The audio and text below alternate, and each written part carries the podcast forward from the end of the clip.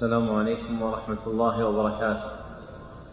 الحمد لله الذي جعل للعلم أصولا وسهل بها إليه وصولا وأشهد أن لا إله إلا الله وحده لا شريك له وأشهد أن محمدا عبده ورسوله صلى الله عليه وسلم ما بينت أصول العلوم وأبرز المنطوق منها والمفهوم أما بعد فهذا المجلس الأول في شرح الكتاب العاشر من برنامج أصول العلم في سنته الأولى ثلاث وثلاثين بعد الأربعمائة والألف وأربع وثلاثين بعد الأربعمائة والألف وهو كتاب كشف الشبهات لإمام الدعوة الإصلاحية في جزيرة العرب في القرن الثاني عشر الشيخ محمد بن عبد الوهاب بن سليمان التميمي رحمه الله المتوفى سنة ست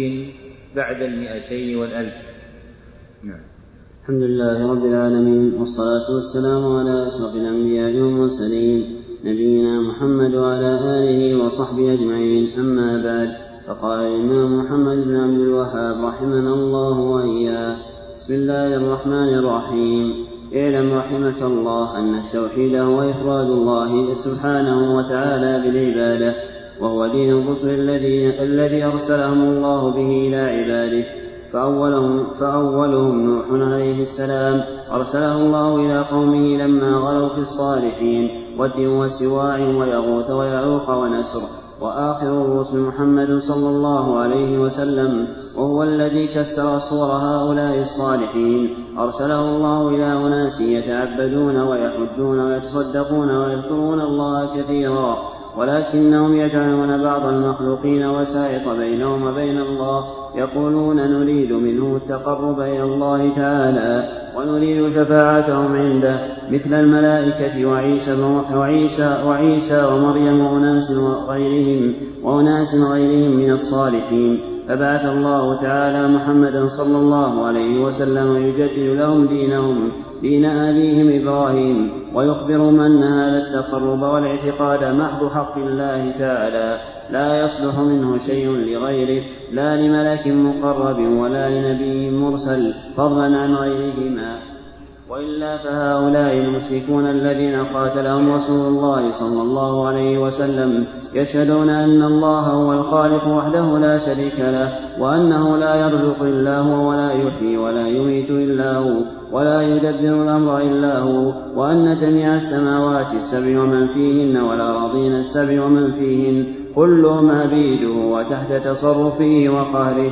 ابتدأ المصنف رحمه الله كتابه ببيان حقيقة التوحيد فقال التوحيد هو إفراد الله سبحانه وتعالى بالعبادة والتوحيد له معنيان شرعا. أحدهما عام وهو إفراد الله بحقه. وحق الله نوعان. حق في المعرفة والإثبات وحق في الإرادة والقصد والطلب. وينشأ من هذين الحقين أن الواجب لله من التوحيد ثلاثة أنواع. توحيد ربوبية وتوحيد ألوهية وتوحيد أسماء وصفات. والآخر معنى خاص وهو إفراد الله بالعبادة. وهذا المعنى هو المعهود شرعا إذا أطلق التوحيد في خطاب الشرع فمتعلقه حينئذ هو إفراد الله بالعبادة لأنه أجل مطالب التوحيد وغايتها ومدار رحاها. ثم بين المصنف أن التوحيد الذي هو إفراد الله بالعبادة هو دين الرسل جميعا فإن الرسل لم يأتوا إلى أقوامهم ليأمروهم بتوحيد الربوبية لأنه مغروس في الفطر والمنازع فيه في قرون الخلق وطبقاتهم قلة من الملاحدة والدهريين فهم خلق يسير منغمرون في سائر الخلق المقرين بتوحيد الربوبية. وإنما جاء الأنبياء إلى أقوامهم ليأمروهم بإفراد الله عز وجل بالعبادة. قال الله تعالى ولقد بعثنا في كل أمة رسولا أن اعبدوا الله واجتنبوا الطاغوت. وقال وما أرسلنا من قبلك من رسول إلا نوحي إليه أنه لا إله إلا أنا فاعبدون. فالدعوة الرسالية جاءت إلى الخلق بأمرهم بتوحيد الله عز وجل في العبادة بألا يعبد أحد سواه سبحانه وتعالى. وأول أولئك الرسل الآتون بتلك الدعوة إلى الخلق هو نوح عليه الصلاة والسلام كما ذكره المصنف واستدل على أوليته في رسالته الأخرى. ثلاثة الأصول وأدلتها بقول الله تعالى إنا أوحينا إليك كما أوحينا إلى نوح والنبيين من بعده. ووجه دلالتها تقديم نوح بالذكر في الإيحاء الواصل إليه. والإيحاء الذي اختص به نوح على من تقدمه من الأنبياء هو إيحاء الرسالة. فإن الوحي المتعلق بالبعث نوعان. أحدهما وحي نبوة والمتقدم فيه هو أبونا آدم عليه الصلاة والسلام.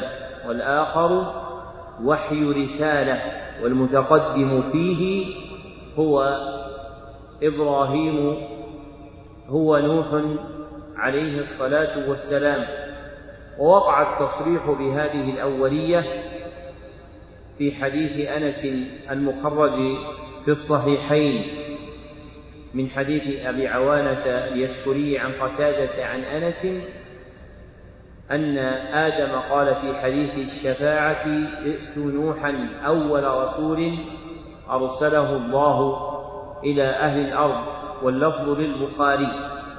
فأول أولئك الرسل الذين جاءوا بدعوة الناس إلى توحيد الله عز وجل بعد وقوع الشرك منهم هو نوح عليه الصلاة والسلام. أرسله الله عز وجل إلى قومه لما غلوا في الصالحين ود وسواع ويغوث ويعوق ونسرا. وهؤلاء رجال صالحون من قوم نوح. وقع قوم نوح في الغلو فيهم.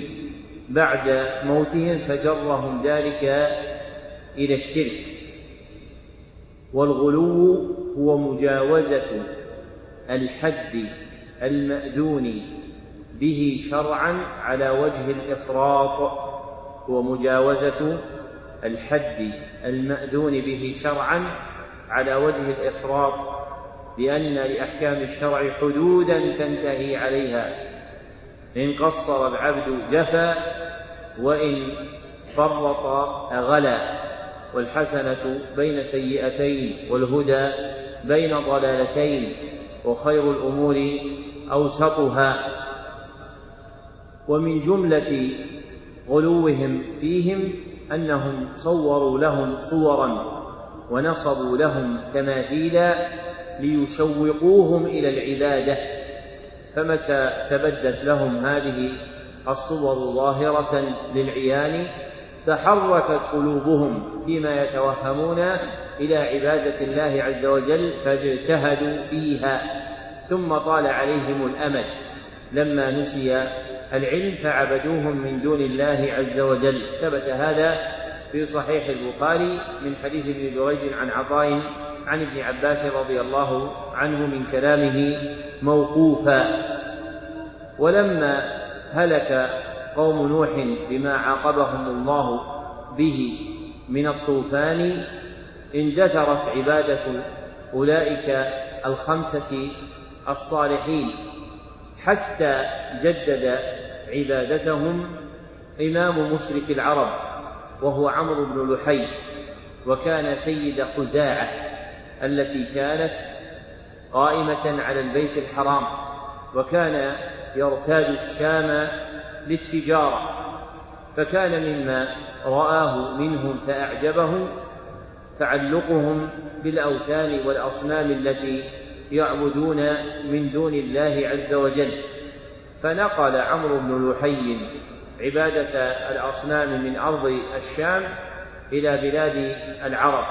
ذكره جماعة من نقلة السيرة كابن إسحاق وابن هشام في آخرين. وكان مما ذكروه أن مبتدأ أمر عمرو بن لحي أنه نقل عبادة الأصنام من الشام إلى جزيرة العرب. ثم زين له رأي من الجن كان يصحبه زين له الدلالة على تماثيل أولئك الخمسة الصالحين من قوم نوح فدله على موضع طمرهم الذي غمرهم بالماء والطين على شاطئ مدينة جدة. فاستخرجها عمرو بن لحي وفرقها في قبائل العرب. فعمرو بن لحي جدد الملة الشركية بوجهين أحدهما بنقل عبادة الأصنام من الشام إلى جزيرة العرب والآخر ببعث هؤلاء الخمسة أعني تماثيلهم بعد انطمارها. ففرقها في قبائل العرب وعبدوا من دون الله سبحانه وتعالى. فزاد الشرك في بلاد جزيرة العرب وربى وانتشر بين قبائل العرب. فلما صاروا إلى هذه الحال بعث الله إليهم محمدا صلى الله عليه وسلم يجدد دين أبيهم إبراهيم ويحذرهم وينذرهم من عبادة هذه الأصنام من دون الله عز وجل فجاءهم نذيرا وبشيرا وداعيا إلى الله بإذنه وسراجا منيرا وكانوا يزعمون تعظيم الله عز وجل ويتعبدون له بأنواع من العبادات كالصدقة والذكر وحج بيت الله الحرام إلا أنهم كانوا يشركون فيها مع الله سبحانه وتعالى غيره ويقرون أن الله عز وجل هو الخالق الرازق المدبر. فلم يأتهم النبي صلى الله عليه وسلم بأمرهم بالإقرار بالربوبية بل جاءهم آمرا بتوحيد الله عز وجل في العبادة وأن يخلصوا عبادتهم لله عز وجل ولا يشركوا به شيئا. فيكون محض تقربهم لله عز وجل. لا يدخلون شريكا له في هذا الحق لا من الأنبياء ولا من الملائكة. ولم يزل النبي صلى الله عليه وسلم يصيح بين ظهرانيهم بالدعوة إلى التوحيد ويقول قولوا لا إله إلا الله تفلح يصبح ويمسي ويقوم ويقعد ويروح ويجيء حتى بلغ الأمر مبلغه فقاتلهم صلى الله عليه وسلم حتى أظهره الله عز وجل عليهم فدخل صلى الله عليه وسلم مكة فاتحا وطاف على البيت ومعه عصا يزخ بها في تلك الأصنام المنصوبة حول البيت الحرام فتقع على وجوهها متكسرة فكان النبي صلى الله عليه وسلم هو الداعي إلى الله الذي رد العرب إلى توحيد الله سبحانه وتعالى فكانت دعوته تجديدا لملة إبراهيم. وعودا بالعرب إلى ما كانوا عليه من توحيد الله عز وجل وعدم الشرك به. نعم. فإذا أردت الدليل على أن هؤلاء المشركين الذين قاتلهم رسول الله صلى الله عليه وسلم يشهدون بهذا فاقرأ عليه قل من يرزقكم من السماء والأرض أم من يملك السمع والأبصار ومن يخرج الحي من الميت ويخرج الميت من الحي ومن يدبر الأمر فسيقولون الله الآية وقوله تعالى قل لمن الأرض ومن فيها إلى قوله فأنا تسحرون وغير ذلك من الآيات العظيمة الدالة على ذلك. أقام المصنف رحمه الله تعالى في هذه الجملة الدليل على أن المشركين الذين قاتلهم النبي صلى الله عليه وسلم كانوا يقرون بتوحيد الربوبية فإنهم كانوا يعتقدون أن الله هو الرازق المالك المدبر. وساق المصنف رحمه الله تعالى الدليل على ذلك في قوله عز وجل قل من يرزقكم من السماء والأرض إلى قوله فسيقولون الله ووجه دلالة الآية على المقصود أن الله عز وجل ذكر في هذه الآية ثلاثة من أفعال الربوبية هي الرزق والملك والتدبير. ووقع السؤال عن كل واحد منها واتفق الجواب بقولهم الله. فتقدير سياق الكلام قل من يرزقكم من السماء والأرض وسيكون جوابهم فسيقولون الله.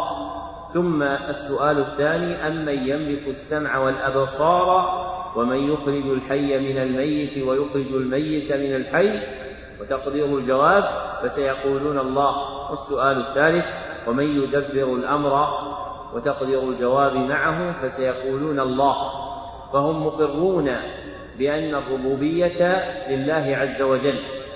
والربوبية لا تنحصر في هذه الأفعال لأن حقيقة توحيد الربوبية شرعا إيش؟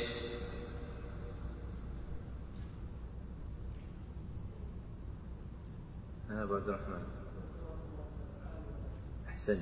هو إفراد الله في ذاته وأفعاله. هو إفراد الله في ذاته وأفعاله. والمذكور في هذه الآية ثلاثة أفعال من أعظم مظاهر الربوبية فإن أعظم مظاهر الربوبية من أفعالها المذكورة في القرآن المتكررة في مواضع عدة أربعة أولها الخلق وثانيها الملك. وثالثها الرزق ورابعها التدبير المشار إليه بالأمر. من يعيدها؟ يوسف الخلق والملك والرزق والتدبير. هذه الأفعال الأربعة هي أعظم أفعال الربوبية فذكرها تكرارا في القرآن الكريم تنبيه إلى جلالتها وعظم قدرها في توحيد الربوبية. والمقصود من القول أن تعلم أن المشركين الذين بعث بهم النبي صلى الله عليه وسلم كانوا يقرون بأن الله هو الخالق الرازق المالك المدبر والآيات في ذلك متعددة. نعم. إذا تحققت أنهم مقرون بهذا وأنه لم يدخلهم في التوحيد الذي دعت إليه الرسل ودعاهم إليه رسول الله صلى الله عليه وسلم. الآيات في هذا متعددة من الفوائد. ذكر ابن الوزير في كتاب ترجيح أساليب القرآن على أساليب اليونان عن صاحب كتاب مذاهب السلف ولم يسمه. أن في القرآن خمسمائة آية في الربوبية. كم آية؟ خمسمائة طيب لماذا؟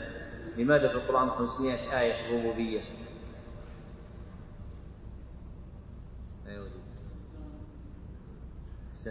لأنها قنطرة إلى الإقرار في الألوهية لأنها قنطرة إلى الإقرار بالألوهية فمن أقر بالله ربا لزمه أن يقر به سبحانه وتعالى مألوها معبودا. نعم. إذا تحققت أنهم مقرون بهذا وأنه لم يدخلهم في التوحيد الذي دعت إليه الرسل ودعاهم إليه رسول الله صلى الله عليه وسلم وعرفت أن التوحيد الذي جحدوه هو توحيد العبادة الذي يسميه المشركون في زماننا الاعتقاد كما كانوا يدعون الله سبحانه وتعالى ليلا ونهارا. ثم منهم من يدعو الملائكة لأجل صلاحهم وقربهم من الله ليشفعوا لهم أو يدعو, أو يدعو رجلا صالحا مثل اللات أو نبيا مثل عيسى. وعرفت أن رسول الله صلى الله عليه وسلم قاتلهم على هذا الشرك ودعاهم إلى إخلاص العبادة لله وحده لا شريك له. كما قال تعالى وأن المساجد لله فلا تدعوا مع الله أحدا وقال تعالى له دعوة الحق والذين يدعون من دونه لا يستجيبون لهم بشيء. وتحققت أن رسول الله صلى الله عليه وسلم قاتلهم ليكون الدين كله لله. والدعاء كله لله والذبح كله لله والنذر كله لله والاستغاثة كلها بالله وجميع أنواع العبادة كلها لله. وعرفت أن إقرارهم بتوحيد الربوبية لم يدخلهم في الإسلام وأن قصدهم الملائكة أو الأنبياء أو الأولياء يريدون شفاعتهم والتقرب إلى الله بذلك هو الذي أحل دماءهم وأموالهم. عرفت حينئذ التوحيد الذي دعت إليه الرسل وأبى عن الإقرار به المشركون. وهذا ذكر المصنف رحمه الله سبع مقدمات رتب عليهن نتيجة جليلة. فالمقدمة الأولى في قوله وإذا تحققت أنهم مقرون بهذا أي مقرون بتوحيد الربوبية.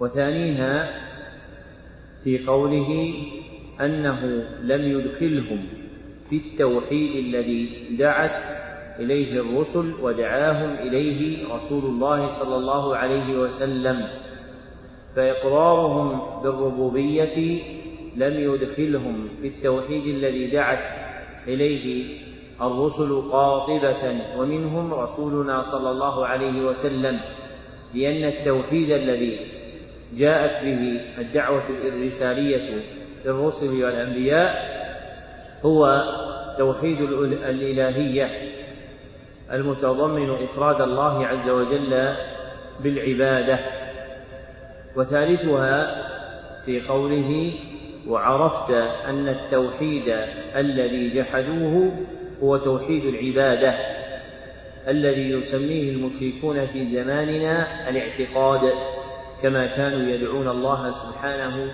وتعالى ليلا ونهارا ثم منهم من يدعو الملائكة لأجل صلاحهم وقربهم من الله عز وجل ليشفع لهم أو يدعو رجلا صالحا مثل اللات أو نبيا مثل أو رجلا صالحا مثل اللات أو نبيا مثل عيسى. انتهى كلامه.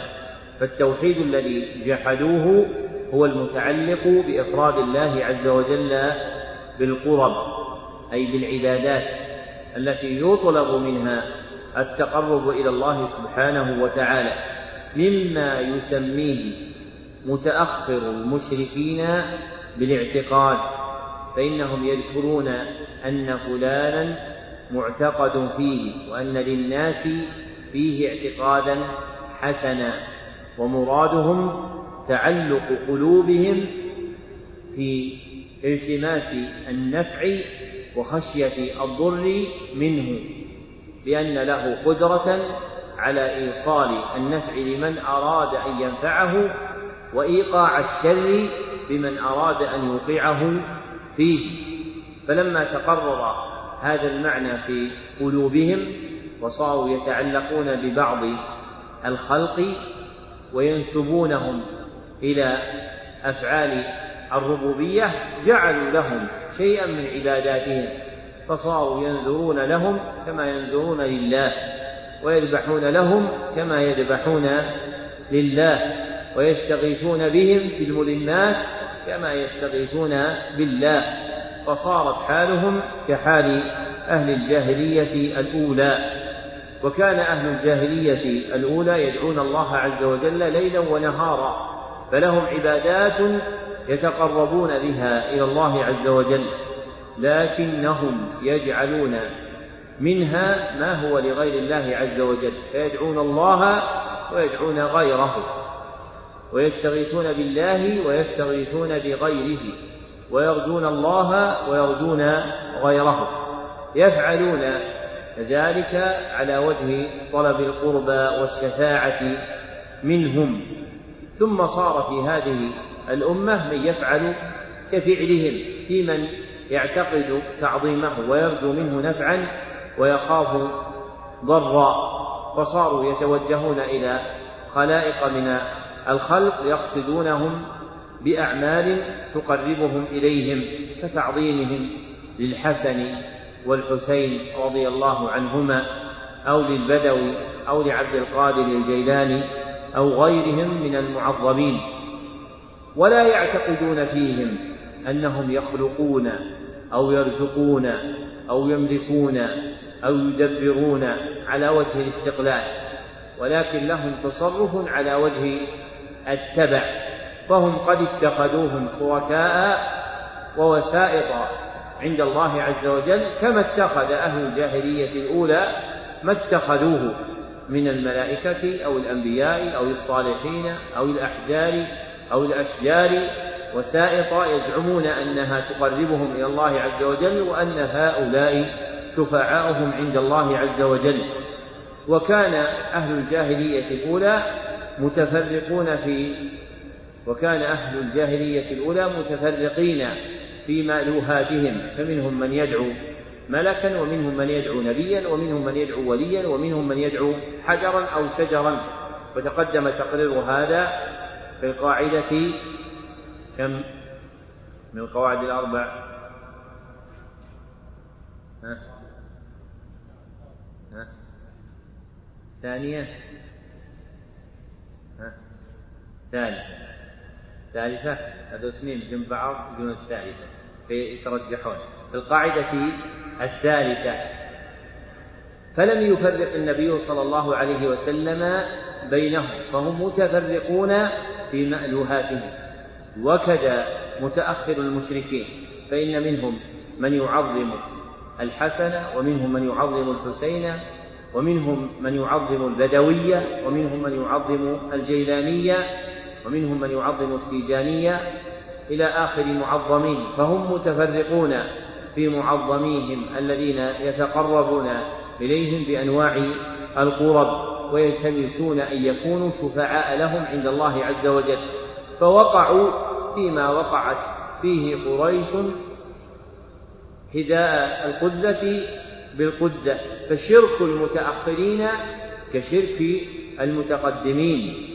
بل هو أبشع منه وأشنع في وجوه تقدم ذكرها عند شرح القاعدة كم؟ الرابعة من كتاب القواعد الأربع والمقدمة الرابعة في قوله وعرفت أن رسول الله صلى الله عليه وسلم قاتلهم على هذا الشرك ودعاهم إلى إخلاص العبادة لله وحده لا شريك له كما قال تعالى وأن المساجد لله فلا تدعوا مع الله أحدا وقال تعالى له دعوة الحق والذين يدعون من دونه لا يستجيبون لهم بشيء. فأولئك المشركون من أهل الجاهلية مع ما كانوا عليه من العبادة التي يزعمون أنها لله لم يقبل النبي صلى الله عليه وسلم منهم هذا ولا انتفعوا بعباداتهم ولا صارت عاصمة لدمائهم. وأموالهم بل كفرهم النبي صلى الله عليه وسلم وقاتلهم على هذا الشرك ودعاهم إلى عبادة الله عز وجل وإخلاص الدين له. وذكر المصنف من الدلائل الآمرة بإخلاص الدين لله عز وجل آيتين فالآية الأولى قوله عز وجل وأن المساجد لله فلا تدعوا مع الله أحدا والمساجد لها معنيان. أحدهما عام وهو أفعال العبادة. أحدهما عام وهو أفعال العبادة. والآخر خاص وهو أماكن العبادة. والآخر خاص وهو أماكن العبادة. وإرادة المعنى الأول أولى بعمومه. وإرادة المعنى الأول أولى بعمومه. فمعنى قوله تعالى وأن المساجد لله أي جميع الأعمال والقرب لله سبحانه وتعالى. ثم أردف هذا الأمر بالنهي عن عبادة غيره فقال فلا تدعوا مع الله أحدا. فنهى عن عبادة غيره ودل على العبادة باسم الدعاء. فتقدير سياق الآية فلا تعبدوا مع الله أحدا. ومن مسالك بيان العبادة في القرآن الإخبار عنها باسم الدعاء. ومن مسالك بيان العبادة في القرآن الإخبار عنها باسم الدعاء. وموجبه أن حقيقة العبادة ترجع إلى الدعاء. فعند أصحاب السنن من حديث جر بن عبد الله عن يسيع بن معدان عن النعمان بن بشير رضي الله عنهما أن النبي صلى الله عليه وسلم قال الدعاء هو العبادة وإسناده صحيح وقوله أحد نكرة في سياق إيش؟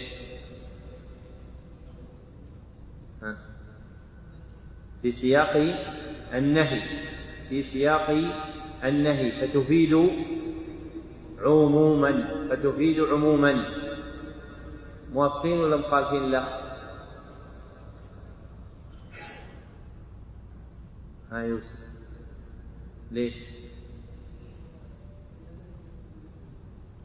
لكن الآية نفي ولا نهي؟ نهي. لماذا كيف عرفتنا نهي؟ كلها النفي والنفي والنهي لا. أداة النهي لا. ومن أدوات النفي لا. نعم. لا يخالف النفي كما قال الأخ نهي بن زياد. السياق كيف السياق؟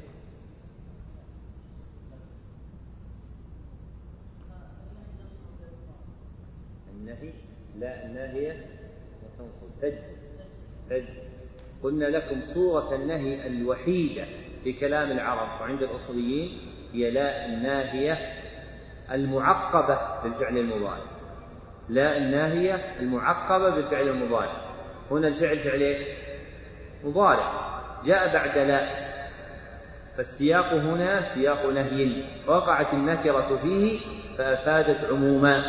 وهذا العموم يقتضي ألا يعبد مع الله عز وجل أحد كائنا من كان. ولو كان نبيا رسولا أو ملكا مقربا. والآية الثانية قوله تعالى له دعوة الحق والذين يدعون من دونه لا يستجيبون لهم بشيء. فمعنى قوله تعالى له دعوة الحق أي له العبادة الصحيحة أي له العبادة الصحيحة لقول الله تعالى ألا لله الدين الخالص ألا لله الدين الخالص أي الدين الذي لا يشرك فيه أحد مع الله سبحانه وتعالى فينفرد الله عز وجل به ولا تشوبه شائبة الشرك لأن حقيقة الخلوص هو الفراغ من الشوائب ومن جملتها المتعلقة بهذا المقام أن لا يكون مع الله عز وجل معبود آخر. وقوله تعالى والذين يدعون من دونه عام في كل ما دعي من دون الله عز وجل لأن الاسم الموصول الذين من الأوضاع الدالة على العموم عند علماء العربية والأصول فكل من دعا أحدا من دون الله عز وجل لم يستجب له من دعاه كما قال عز وجل ومن أضل ممن يدعو من دون الله من لا يستجيب له إلى يوم القيامة وهم عن دعائهم غافلون أي لا يستطيعون أن يجيبوهم فيما سألوهم فيه. وخامسها في قوله وتحققت أن رسول الله صلى الله عليه وسلم قاتلهم. ليكون الدين كله لله والدعاء كله لله والذبح كله لله والنذر كله لله والاستغاثة كلها بالله وجميع أنواع العبادة كلها لله. فلا يقبل الله عز وجل من العبد شركا ولا تبعيضا في العبادة. بأن يدعو الله ويدعو غيره أو ينذر لله وينذر لغيره ويذبح لله ويذبح لغيره. بل لا يقبل الله عز وجل منها إلا ما كان خالصا له. فدين المشركين لا يقبل الله عز وجل منه شيئا. وسادسها في قوله وعرفت أن إقرارهم بتوحيد الربوبية لم يدخلهم في الإسلام فإقرارهم بتوحيد الربوبية لم يدخلهم في الدين الذي بعث به النبي صلى الله عليه وسلم وهو الإسلام ولم يعصم دماءهم ولا أموالهم ولا أعراضهم. والفرق بين المقدمة الثانية والمقدمة السابعة أن المنفي دخولهم فيه في المقدمة الأولى هو أمر عام. وهو دين الأنبياء الذي الذين بعثوا به. والمنفي دخولهم فيه في المقدمة السادسة هو أمر خاص وهو دخولهم في الدين الذي بعث به النبي صلى الله عليه وسلم وهو دين الإسلام. وسابعها في قوله وأن قصدهم الملائكة أو الأنبياء أو الأولياء يريدون شفاعتهم والتقرب إلى الله بذلك هو الذي أحل دماءهم وأموالهم. فلم يكونوا يقصدون من عبادة الأنبياء والملائكة والأولياء الاعتقاد باستقلالهم بالرزق والخلق والإحياء والإماتة. بل لم يكونوا يعتقدون أنهم يخلقون ولا يرزقون ولا يملكون ولا يدبرون ولا يحيون ولا يميتون ولكنهم اتخذوهم شفعاء ليقربوهم إلى الله عز وجل فكانوا يقولون هؤلاء شفعاؤنا عند الله ويقولون ما نعبدهم إلا ليقربونا إلى الله زلفى فالغاية من اتخاذهم هؤلاء أمران. أحدهم أحدهما قصد التقرب والآخر قصد الشفاعة. وسبق إبطال الأمرين معا في شرح القواعد الأربع. ثم ذكر المصنف رحمه الله النتيجة المرتقبة الثمرة المنتظرة. من إدراك المعارف السابقة المنتظمة في المقدمات السبع فقال عرفت حينئذ الدين الذي التوحيد الذي دعت إليه الرسل وأبى عن الإقرار به المشركون. أي علم بهذا أن التوحيد الذي أريد منهم وطولبوا به هو توحيد العبادة وهو إفراد الله عز وجل بقربهم من نذر وذبح ودعاء واستغاثة وتوكل وهو التوحيد الذي دعت إليه الأنبياء والرسل وهو الفارق بين المسلم والكافر فمن لم يأت به لا يكون مسلما. نعم. وهذا هو التوحيد ومعنى قولك لا إله إلا الله فإن الإله عنده هو الذي يقصد لأجل هذه الأمور سواء كان ملكا أو نبيا أو وليا أو شجرة أو قبرا أو جنيا. لم يريدوا أن الإله هو الخالق الرازق المدبر فإنهم يعلمون أن ذلك لله وحده كما قدمت لك. وإنما يعنون بالإله ما يعني به المشركون في زماننا بلفظ السيد. فأتاهم النبي صلى الله عليه وسلم يدعوهم إلى كلمة التوحيد وهي لا إله إلا الله. والمراد من هذه الكلمة معناها لا مجرد لفظها. والكفار الجهال يعلمون والكفار الجهال يعلمون أن مراد النبي صلى الله عليه وسلم بهذه الكلمة هو إفراد الله تعالى بالتعلق والكفر بما يعبد من دونه والبراءة منه.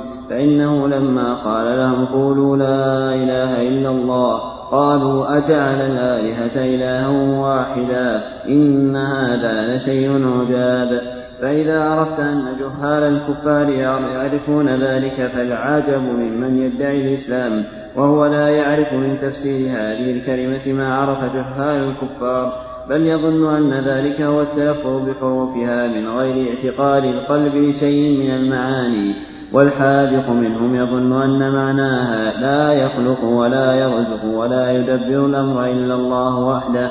فلا خير في رجل جهال الكفار أعلم منه بمعنى لا إله إلا الله. بين المصنف رحمه الله أن توحيد العبادة الذي دعت إليه الرسل هو معنى لا إله إلا الله فإن الإله هو المعبود. فإذا قلت لا إله إلا الله اقتضى ذلك ألا يكون اقتضى ذلك أن يكون لا معبود حق إلا الله. وأن تكون العبادة كلها لله.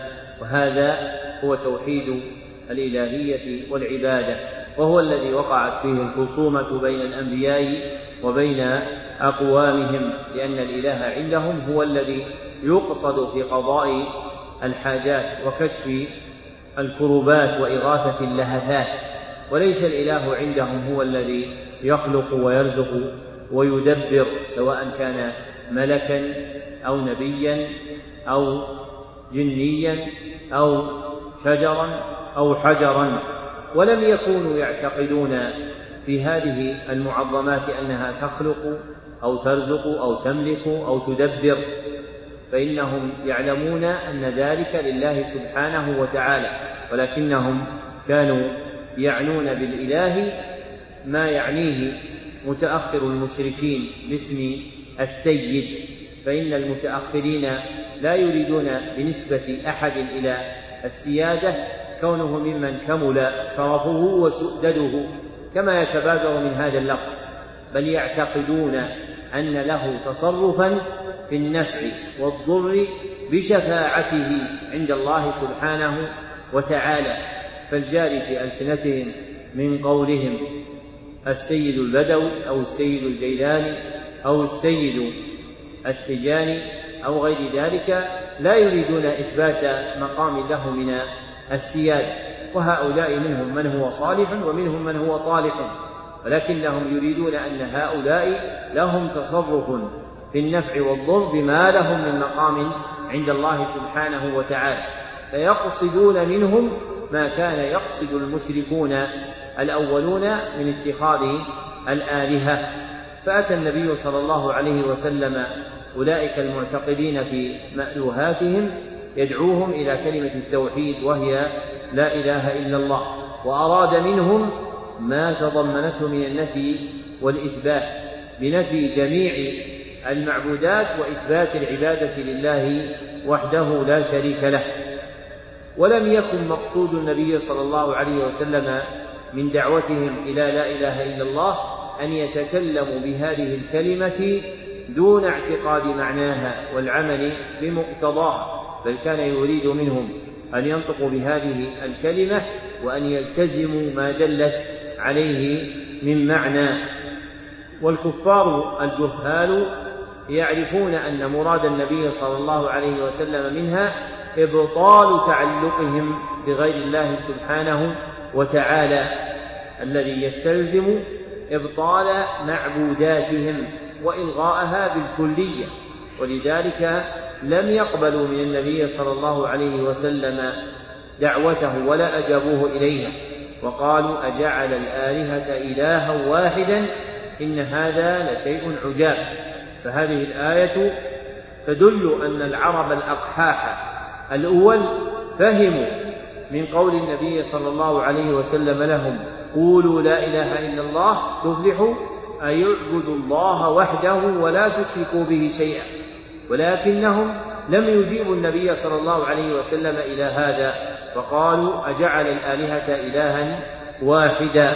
ومن أهل الإسلام المنتسبين إليه من المتأخرين من لا يعرف من هذه الكلمة ما عرفه أهل الجاهلية الأولى فتجد منهم من يظن أن المراد هو التلفظ بها وأن من قال لا إله إلا الله كان من أهلها فتجدهم يقولون لا إله إلا الله ثم يذبحون لغير الله ويتوكلون على غير الله ويستغيثون بغير الله عز وجل. فلم يفهموا منها ما فهمه أهل الجاهلية الأولى بل ظنوا أن المقصود هو التلفظ بها دون اعتقاد معناها.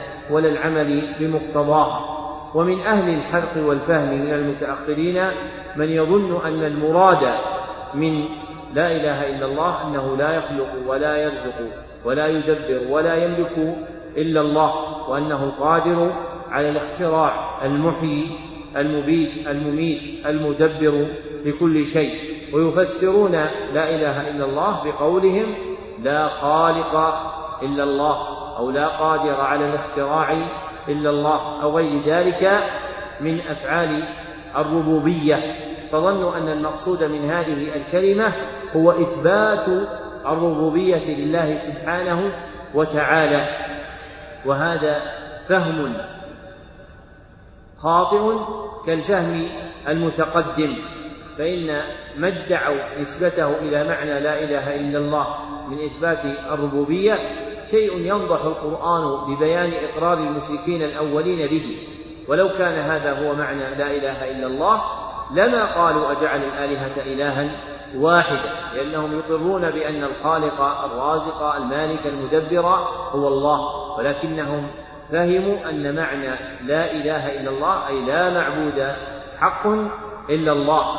وهذه المعاني للحقائق الشرعية إنما سرت إلى المنتسبين إلى العلم من المتأخرين لقلة الإقبال على علوم الكتاب والسنة والاشتغال بعلوم أهل الفلسفة والمنطق. فلما دخلتهم علوم الفلسفة والمنطق مع ما عند فئام منهم من علوم العربية والأصول فسروا الحقائق الشرعية. المتعلقة بتوحيد الله عز وجل في مواضع عدة بما يخالف ما دلت عليه علوم الكتاب والسنة. كقول هؤلاء القائلين بأن معنى لا إله إلا الله لا خالق إلا الله أو لا مالك إلا الله أو لا مدبر إلا الله فإن علوم الكتاب والسنة في تفسير هذه الكلمة لا تدل على هذا المعنى وإنما تدل على المعنى المتقدم.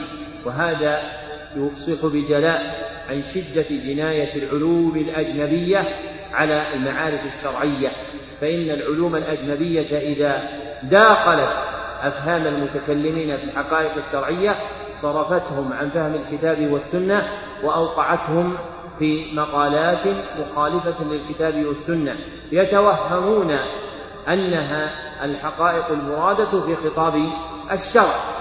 وإذا أردت أن ترى صورة مكررة من هذا فما عليك إلا أن تحرك أذنك أذنك أو ترسل طرفك في كلام جماعة من المتكلمين اليوم في الحقائق الشرعية الذين اجتذبهم مغناطيس الفلسفة الغربية على اختلاف مدارسها فصاروا يسلطون الأوضاع المبثوثة في الحضارة الغربية على الحقائق الشرعية. فيفسرون مقاصد الشرع بما تفسره الحقائق الغربية في كلام فلاسفة الغرب أو الشرق. فصاروا يقدمون اليوم مثلا مفهوما للحرية أو للعدل أو للتنمية. ليس هو الذي جاء في الكتاب والسنة. وإذا أردت أن تعرف ذلك فانظر ما كان عليه النبي صلى الله عليه وسلم من العدل والحرية والتنمية في حياته صلى الله عليه وسلم. وكيف أن النبي صلى الله عليه وسلم في المدينة كان عارفا بما عليه فارس والروم من تقدم وحضارة في وسائل الحياة الدنيا لكن لم تطمح نفسه صلى الله عليه وسلم إلى مزاحمتهم فيها ولا شجع أصحابه رضي الله عنهم إلى اللهات وراءه. لأن بناء الحياة السعيدة ليس ببناء, ببناء الجدران وإنما بناء الحياة السعيدة بعبودية القلوب لله سبحانه وتعالى. فإذا امتلأت القلوب بالعبودية لله عز وجل ذاقت لذة الدنيا ولذة الآخرة. وأما القلوب اللاهثة وراء بهرج الحياة الدنيا فإنها مهما حصلت شيئا ينسب إلى الحقوق والمساواة فإنها تبقى في عذاب شديد إذا لم تهتدي بنور الوحي. فينبغي أن يحرص طالب العلم على عزل معارف الكتاب والسنة عما يخالطها من المعارف الدخيلة التي تكدر صفوها وتغيرها وتظهر للناس حقائق تنسب إلى الشرع والشرع منها براء كجملة من المعاني التي صار يدندن حولها. اليوم فيما يتعلق بالحياة السياسية أو بالحياة الاجتماعية أو بالحياة الثقافية أو غيرها من أنواع الحياة وميادينها فإن الفاحص لها الكاشف عما وراء روائها يطلع على أمور لم تأتي الشريعة بها. جعلت الناس في منأ عما أراد الله عز وجل بهم من العبادة وصاروا مقيدين بالعبودية للدنيا فهم يصبحون على طلب الدنيا ويمسون على طلب الدنيا ويجرون خلف برق لا يعرفون حقيقته وهل يؤديهم إلى خير أو يؤديهم إلى شر. فيصيرون بعيدين عن الكتاب والسنة. ومن بعد عن الكتاب والسنة فإنه يكون إلى شر لا محالة. ولو حظي بشيء من الخير في مبتدأ الأمر فإنه من أحابيل الشيطان التي يجره بها إلى أعظم النكر والسوء. وإذا عرفت هذا عرفت أن ما تقدم ادعاؤه من أن المقصود من لا إله إلا الله هو قولها فقط أو أن المقصود منها أن لا خالق ولا مدبر إلا الله أن هذه معان باطلة لم تردها الشريعة الغراء. تبين لك أن العرب الأول كانوا يدركون المعنى الصحيح للا إله إلا الله. فلا خير في رجل جهال الكفار أعلم منه بلا إله إلا الله كما قال المصنف لأنه أعمى عن الحق. أما أهل الجاهلية الأولى فإنهم كانوا بصراء بالحق لكنهم استكبروا عنه. وأما المدعون لهذه المعاني التي تقدمت فهم قوم عموا عن الحق وهذا من أعظم الحجب عن الله سبحانه وتعالى أن ينسب المرء نفسه إلى الحق وهو جاهل به. ويزعم أنه مسلم وهو على غير دين الإسلام. ومن أعظم نكد العبد أن يكون متوهما أنه على خير وهو على شر فإن هذا من أعظم أحابيل الشيطان التي يزين فيها للناس الخير التي يزين فيها للناس الشر ويجعله في قالب خير. حتى إذا رفع الإنسان رأسه وأبصر حاله علم أنه كان على شر شديد وبعد من مقصود الشرع من وجوده في هذه الحياة الدنيا من إقامة العبادة لله عز وجل. نعم. إذا عرفت ما قلت لك معرفة قلب وعرفت الشرك بالله الذي قال الله فيه إن الله لا يغفر أن يشرك به ويغفر ما دون ذلك لمن يشاء. وعرفت دين الله الذي بعث به الرسل من أولهم إلى آخرهم الذي لا يقبل الله من أحد دينا سواه.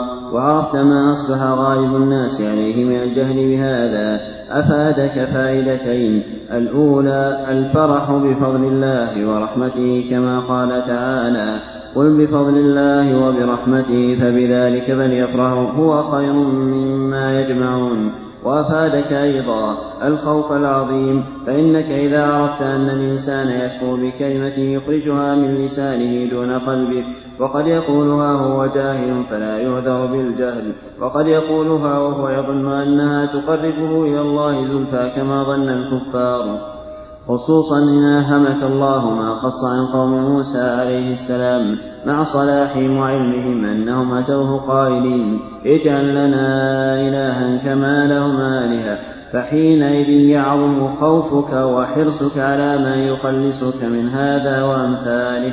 ذكر المصنف رحمه الله مقدمات أربع أخرى رتب عليها نتيجة جليلة ثانية. فأولها في قوله إذا عرفت ما قلت لك معرفة قلب. وهو أن النبي صلى الله عليه وسلم بعث في قوم يقرون بأن الله هو الخالق المالك الرازق المدبر ويدعون الله عز وجل ويعبدونه إلا أنهم يدعونه ويدعون غيره ويعبدونه ويعبدون غيره. وقد علم هؤلاء أن مقتضى قولهم لا إله إلا الله يقتضي أن لا معبود حق إلا الله. فلما عرفوا ذلك أبوا أن يستجيبوا لدعوة النبي صلى الله عليه وسلم وثانيها في قوله وعرفت الشرك وعرفت الشرك بالله الذي قال الله فيه إن الله لا يغفر أن يشرك به ويغفر ما دون ذلك لمن يشاء.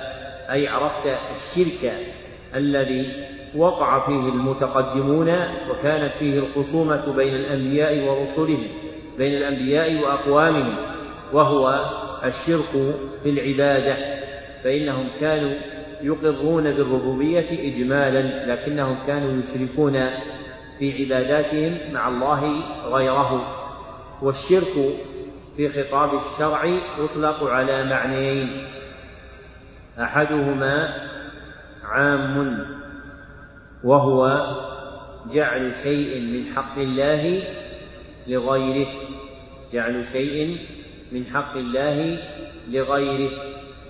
والآخر خاص وهو جعل شيء من العبادة لغير الله عز وجل. وهو جعل شيء من العبادة لغير الله عز وجل. وتقدم أنه عدل عن التعبير بالصرف إلى الجعل لأمرين. ما هما؟ ما يا حسن؟ لا الحسن أنت حسين أو حسن؟ نعم. أيوة. أحسن. أحدهما موافقة خطاب الشرع. قال الله تعالى فلا تجعلوا لله أندادا وأنتم تعلمون. وفي الصحيحين من حديث عمرو بن شرحبيل عن ابن مسعود رضي الله عنه أن النبي صلى الله عليه وسلم سئل أي الذنب أعظم؟ فقال أن تجعل لله ندا وهو خلقك والآخر يا حسين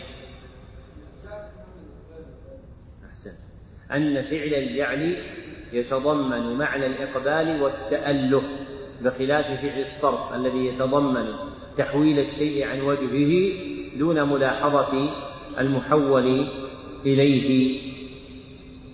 والمقصود من معرفة الشرك التي ذكرها المصنف في قوله عرفت الشرك الذي قال فيه الله عز وجل إن الله لا يغفر أن يشرك به المقصود منها الوصول إلى معرفة التوحيد لأن الشرك لا يراد لذاته وإنما المراد من العبد هو توحيد الله سبحانه وتعالى. وإذا كان للعبد علم بالشرك أعانه ذلك على تحقيق التوحيد. ولأجل هذا لا يطلب من العبد الإحاطة بتفاصيل الشرك ولكن يطلب منه الإحاطة بتفاصيل التوحيد. لأن التوحيد هو الأمر الذي أمرك الله عز وجل به.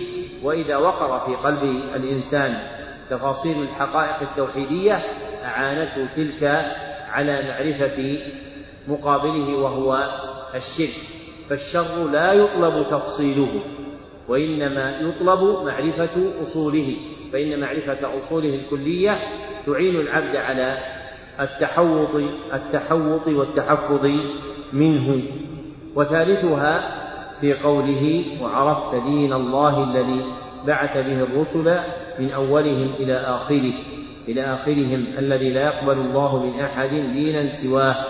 والرسل جميعا جاءوا بالإسلام والإسلام الذي جاءوا به هو الاستسلام لله بالتوحيد والانقياد له بالطاعة والبراءة من الشرك وأهله. ولا يقبل الله عز وجل من أحد دينا سواه. قال الله تعالى ومن يبتغي غير الإسلام دينا فلن يقبل منه وهو في الآخرة من الخاسرين.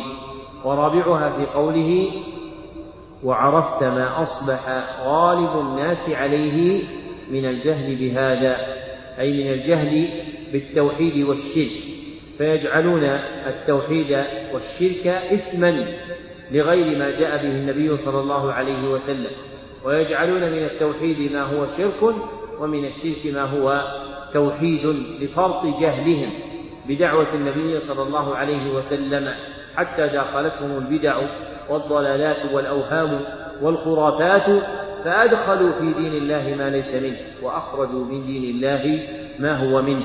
ثم ذكر المصنف رحمه الله النتيجة المرتقبة والثمرة المنتظرة من إدراك المعارف السابقة المنتظمة في المقدمات الأربع في قوله أفادك فائدتين. الأولى الفرح بفضل الله ورحمته كما قال تعالى قل بفضل الله وبرحمته فبذلك فليفرحوا هو خير مما يجمعون. وأفادك أيضا الخوف العظيم فأفادك الفرح بفضل الله عز وجل حين جعل لك من البصيرة والهداية ما تميز به بين الحق والباطل والتوحيد والشرك. قال الله تعالى قل بفضل الله وبرحمته فبذلك فليفرحوا هو خير مما يجمعون. وقد فسر أبي بن كعب رضي الله عنه وجماعة من السلف فضل الله بالإسلام ورحمته بالقرآن. وأفادك أيضا الخوف العظيم من الوقوع في الشرك لأن الإنسان إذا عرف ذلك عظم خوفه أن يقع في الشرك وهو لا يدري. ومن دعاء أبي الأنبياء الخليل إبراهيم عليه الصلاة والسلام قوله وجنوبني وبني أن نعبد الأصنام هذا دعاء إبراهيم الذي كسر الأصنام. فإذا كان إبراهيم مع قوة ديانته وشدة معوله في هدم الأصنام يدعو الله عز وجل أن يجنبه عبادة الأصنام هو وبنيه وإنما يدعى بالتجنيب مما يخاف ويحذر. فكان إبراهيم الخليل عليه الصلاة والسلام خائفا من أن يقع في الشرك. قال إبراهيم التيمي فيما رواه ابن جرير من يأمن البلاء بعد إبراهيم؟ أي أي عبد يأمن على نفسه الوقوع في الشرك إذا كان إبراهيم الخليل عليه الصلاة والسلام الذي أبلى في جناب التوحيد ما أبلى يخاف ذلك ويدعو الله عز وجل أن يجنبه. الشرك فغيره أولى بالخوف وأحرى بأن ينأى بنفسه عن الوقوع في براثن الشرك وحبائله.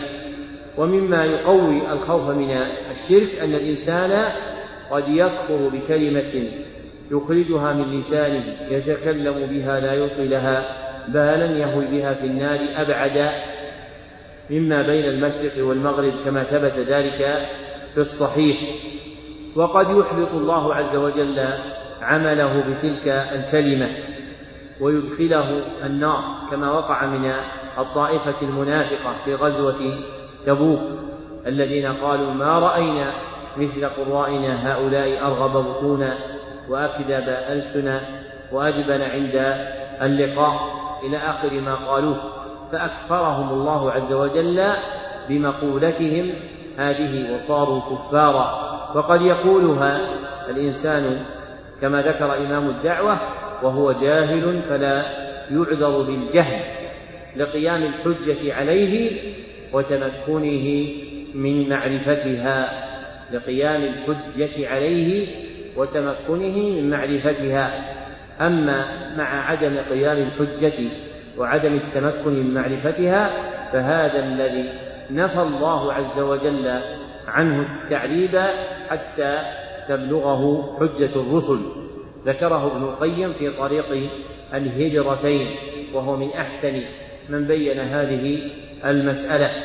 وأصول الدين الكبار وقواعده العظام لا يسع مسلما جهلها لانتشار العلم بها في بلاد المسلمين وقيام الحجة عليهم فيها. أما المسائل التي قد تخفى لغموضها فهذا يقع العذر فيها ومن لم تقم عليه الحجة ولم تبلغه رسالة عن النبي صلى الله عليه وسلم فهذا يعذر ويكون كأهل الفترة الذين يمتحنون في الآخرة. وهذا التقرير هو التقرير المعروف المشهور عن أئمة الدعوة النجدية وهو الذي وعاه عنهم من خلفهم في ميراث هذا العلم ومن خاتمتهم العلامة عبد العزيز بن باز رحمه الله تعالى. فإنك تجد تقرير هذا المعنى مبثوثا بكلامه في فتاويه الخاصة أو في الفتاوى التي كان فيها رئيسا للجنة الدائمة ومثل هؤلاء هم الذين يعول عليهم في إدراك هذه المسائل ولا سيما فيما ينسب إلى أئمة الدعوة النجدية فإن الحري بمعرفة ما كان عليه أئمة الدعوة النجدية هم الذين تلقوا علومه كابرا عن كابر خلفا عن سلف. أما المنبتر عن ميراث هؤلاء ممن يأخذ علمه من الكتب ثم ينسب شيئا إلى أئمة الدعوة النجدية فهذا لا عبرة بقوله لأن علمه ليس متلقا عن الرجال. ومن أنفع الكتب التي تبين ما كان عليه أئمة الدعوة النجدية كتاب الدرر السنية فإن هذا الكتاب جمعه رجل عارف بكلامهم ثم قرأه على ثلة من العلماء العارفين بكلامهم كالعلامة محمد بن إبراهيم والعلامة عبد الله بن عبد العزيز العنقري والعلامة سعد بن حمد بن عتيق والعلامة محمد بن عبد اللطيف فإن هذا الكتاب قرئ عليهم فالمعروف عنهم هو ما رضيه هؤلاء نسبة إليهم. ثم صار ورواثهم يدركون معاني كلامهم. أما الذي يأتي إلى هذا الكتاب ثم أو غيره ثم يستوعي شيئا ينسبه إلى أئمة الدعوة النجدية لا يعرف عنهم فهذا كاذب في دعواه كائنا من كان. وقد قال بعض أصحابنا للعلامة ابن باز رحمه الله تعالى إن من الناس من يقول إن في كتاب الدرر السنية ما يخالف دعوة الإسلام وأنه كتاب ينضح بالتكفير والأمر بالإرهاب. فقال قائل هذا كاذب في دعواه. ومن أشكل عليه شيء من كلامهم فليأتي به لنزل الإشكال عنه. وهذا هو الواجب. إذا أشكل عليك شيء من كلامهم هم أو غيرهم من علماء الإسلام أن تفزع إلى العلماء تسألهم. أما الفزع إلى أنصاف المتعلمين أو إلى الشباب التي الذين لم ترسخ أقدامهم في العلم ولم تلأ ولم تلأ قلوبهم به. مع أجنبية كثير منهم عن التلقي وقلة صحبة العلماء فهذا يوقع الإنسان في مهامها مهامها من مهامها, مهامها من الردى تتعلق بهذه المسائل وغيرها. ثم ذكر المصنف رحمه الله تعالى آبدة ثانية من أوابد من يتكلم بكلمة لا يلقي لها بالا فتخرجه من الملة وهو أنه يقولها وهو يظن أنها تقربه إلى الله زلفى. كما كان أهل الجاهلية الأولى يقولون في تلبيتهم لبيك اللهم لبيك لبيك لا شريك لك لبيك إلا شريكا هو لك تملكه وما ملك. فهؤلاء كانوا يقولون هذه الكلمة يظنون أنها تقربهم إلى الله سبحانه وتعالى. ثم ذكر المصنف واقعة من الوقائع المثمرة الخوف في قلب العبد أن يقع في الشرك وهي ما قص الله عز وجل عن قوم موسى عليه الصلاة والسلام أنهم مع صلاحهم وعلمهم وصحبتهم لنبي من الأنبياء العظام مروا على قوم يعكفون على أصنام فأعجبهم حالهم فأتوه قائلين اجعل لنا إلها كما لهم آلهة. وإذا كان هذا واقعا من أولئك مع علمهم وصلاحهم وصحبتهم نبيا من الأنبياء الكبار فكيف يكون حال غيرهم مع بعد العهد عن النبوة وانطماس كثير من معالم الرسالة؟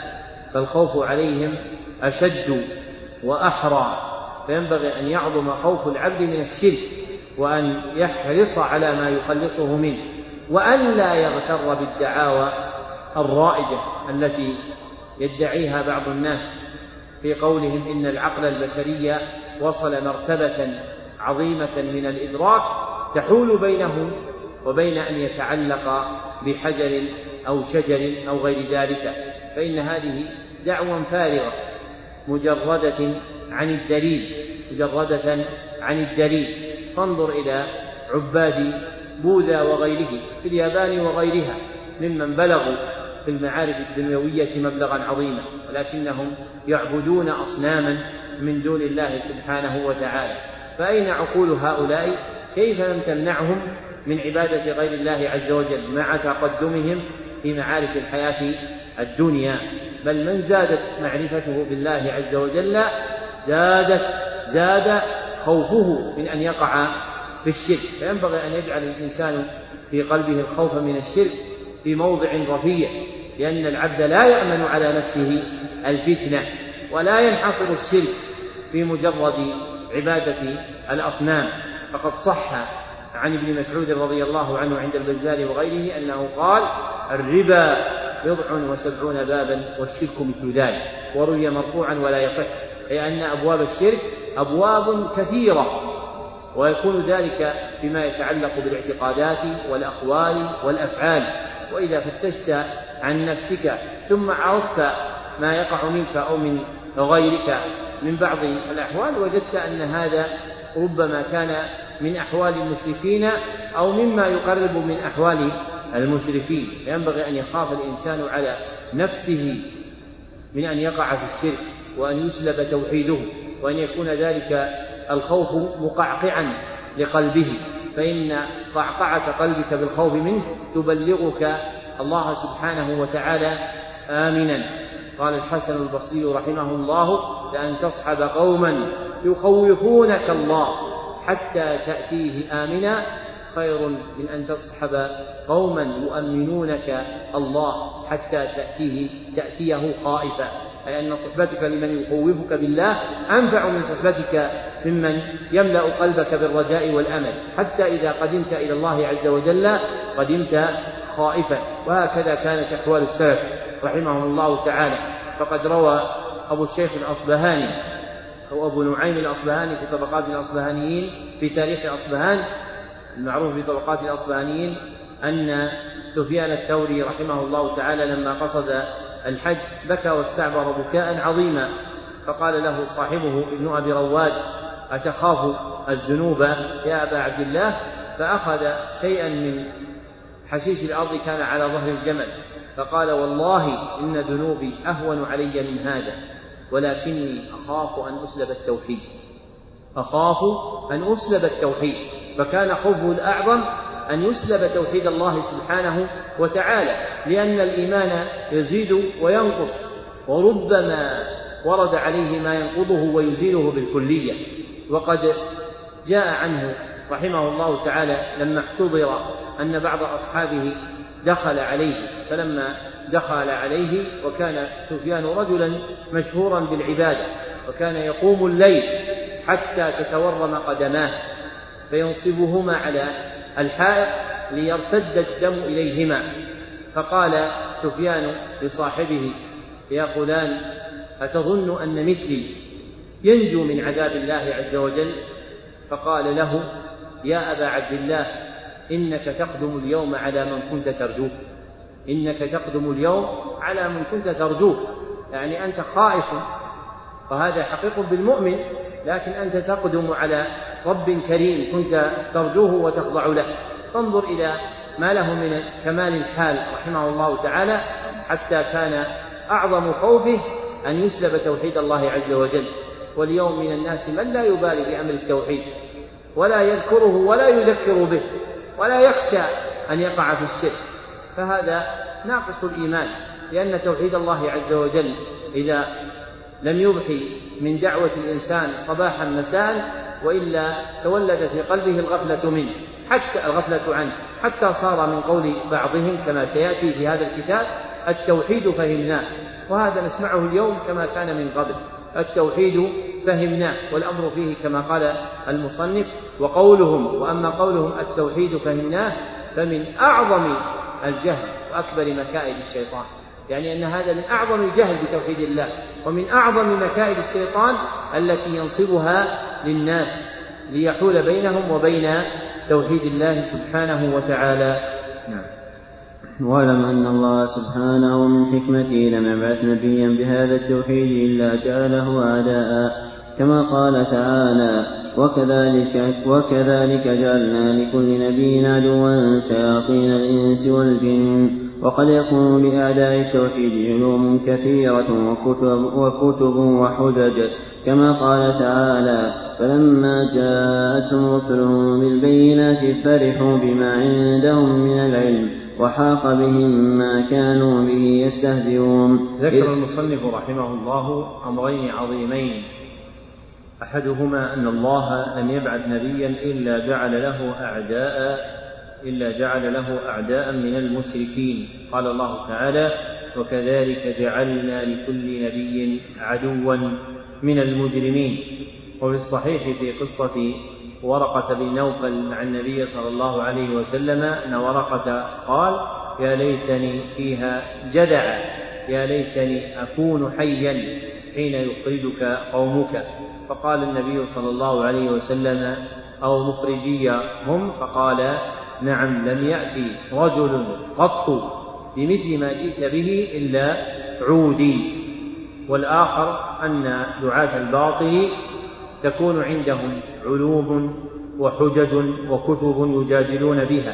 قال الله تعالى فلما جاءتهم رسلهم بالبينات فرحوا بما عندهم من العلم أي ما يدعونه من العلم مما يأثرونه عن الآباء والأجداد ليردوا دعوة الأنبياء والرسل وهذا العلم الذي عندهم هو علم مزور مدعى لا حقيقة له لأن العلم الصحيح يرشد إلى توحيد الله عز وجل وإفراده بالعبادة فدعاة الباطل عندهم علوم كثيرة وحجج متنوعة إلا أنه داخلها الزيت ومازجها الباطل والزور فلا تزيدهم. إلا حيرة وضلالا لأنها ليست علوما صحيحة ولا حججا بينة بل حجتهم عند الله وعند أوليائه داحضة. وهذا يوجب على العبد أن يعتني في العلم الذي يطلبه فإن العلم الذي ينفعك هو العلم الصافي الذي لم يداخله ما يكدره. أما العلوم الممزوجة بشوائب مفسدة لها ككثير من علوم الناس اليوم فإنها لا تنفع قلب العبد بل تضره. فينبغي أن يجتهد الإنسان في العلم الصافي الموصل إلى معرفة الله عز وجل ومعرفة ما جاء به النبي صلى الله عليه وسلم من الدين. نعم. إذا عرفت ذلك وعرفت أن الطريق إلى الله لا بد له من أعداء قائلين عليه أهل فصاحة وعلم وحجج. فالواجب عليك أن تعلم من دين الله ما يصير سلاحا تقاتل به هؤلاء الشياطين الذين قال إمام مقدمهم لربك عز وجل لأقعدن لهم صراطك المستقيم ثم لآتينهم من بين أيديهم ومن خلفهم وعن أيمانهم وعن شمائلهم ولا تجد أكثرهم شاكرين. ولكن إن أقبلت إلى الله تعالى وأصغيت إلى حجج الله وبيناته فلا تخف ولا تحزن. إن كيد الشيطان كان ضعيفا. والعامي من الموحدين يغلب ألفا من علماء هؤلاء المشركين. كما قال تعالى وإن جندنا لهم الغالبون فجند الله تعالى هم الغالبون بالحجة واللسان كما أنهم هم الغالبون بالسيف والسنان وإنما الخوف على الموحد الذي يسلك الطريق وليس معه سلاح وقد من الله وقد ذكر, ذكر المصنف رحمه الله أن الإنسان إذا عرف ما يفرح به من توحيده وما يخاف من الشرك وأن الطريق لا بد له من أعداء قاعدين عليه أهل فصاحة وعلم وحجج من أدعياء العلم وأرباب البيان المزخرف وجب عليه أن يتخذ سلاحا يدفع به عن دينه كما يتخذ سلاحا يدفع به عن نفسه. فإن دفع الإنسان الواردات المفسدة للدين أعظم من دفعه العوادي التي تريد أن تغتال نفسه وتزهق روحه فيحتاج إلى سلاح يحمي به قلبه من واردات الشهوات والشبهات ويقاتل به هؤلاء الشياطين الذين قال إمامهم ومقدمهم وهو إبليس لربنا عز وجل لأقعدن لهم صراطك المستقيم أي لأقعدن على الصراط الذي نصبته لهم وهو دين الله عز وجل. ثم لآتينهم من بين أيديهم ومن خلفهم وعن أيمانهم وعن شمائلهم ولا تجد أكثرهم شاكرين. ثم ذكر المصنف رحمه الله تعالى ما تطمئن به نفس العبد وهو أن هؤلاء المروجين للباطل من أصحاب الشبهات المخالفة لأمر الله سبحانه وتعالى مهما بلغوا فإنهم أولي كيد ضعيف. فإن الله عز وجل قال عن مقدمهم إن كيد الشيطان كان ضعيفا. فلا تخف ولا تحزن لأن عمل هؤلاء حابط باطل لا خير فيه وإنما يفرح العبد بذلك إذا قارنه الإصغاء إلى حجج الله عز وجل وبيناته. فإذا عرفت أن كيد الشيطان وقراة دعوته ضعيف وأن حجج الله عز وجل ظاهرة نيرة ثم أصغيت إليها واتخذت منها سلاحا صار لك من الحفظ والمعونة على رد شبهاتهم ما لا يكون لغيرك. فإن شبه هؤلاء القوم مدعاة باطلة تتهاوى أمام معاول الحق. ثم ذكر المصنف رحمه الله تعالى أمرا تقوى به عزائم الموحدين وهو أن العامي منهم يغلب ألفا من علماء المشركين. وهذه الغلبة منشأها من نداء الفطرة الذي لم يكدره شيء من الشوائب الوثنية فإن المرء الناشئ على فطرة صحيحة صافية لم تتكدر تسعفه فطرته فيغلب علماء المشركين وموجب انتصاره عليهم أنه من جند الله. والله عز وجل يقول وإن جندنا لهم الغالبون فهم غالبون بالحجة والبيان وبالسيف والسنان. فإذا كان العبد موحدا لله عز وجل فإن له من التأييد والنصرة شيء لا يكون لغيره من علماء المشركين ومن لطائف الأخبار أن بعض علماء المشركين احتج على بعض الموحدين بما للشهداء من مقام عند الله سبحانه وتعالى وأن الله سبحانه وتعالى قال فيهم عند ربهم يرزقون.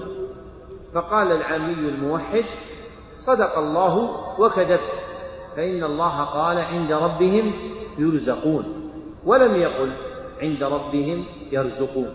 فهم يرزقون من الله ولا يرزقون أحد فهم لهم مقام يتعلق بهم عند الله عز وجل فلا يقدرون على نفع أحد إذا استغاث بهم وإذا دعاهم ثم ذكر المصنف أن الخوف إنما هو على الموحد الذي يسلك الطريق وليس معه سلاح أي ليس معه علم يدفع به إذا ابتلي في دينه.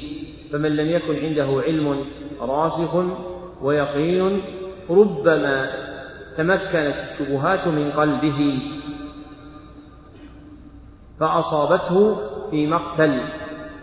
وقول المصنف رحمه الله تعالى المتقدم والعامي من الموحدين يغلب ألفا من علماء هؤلاء المشركين لا يعارض قوله وإنما الخوف على الموحد الذي يسلك الطريق وليس معه سلاح.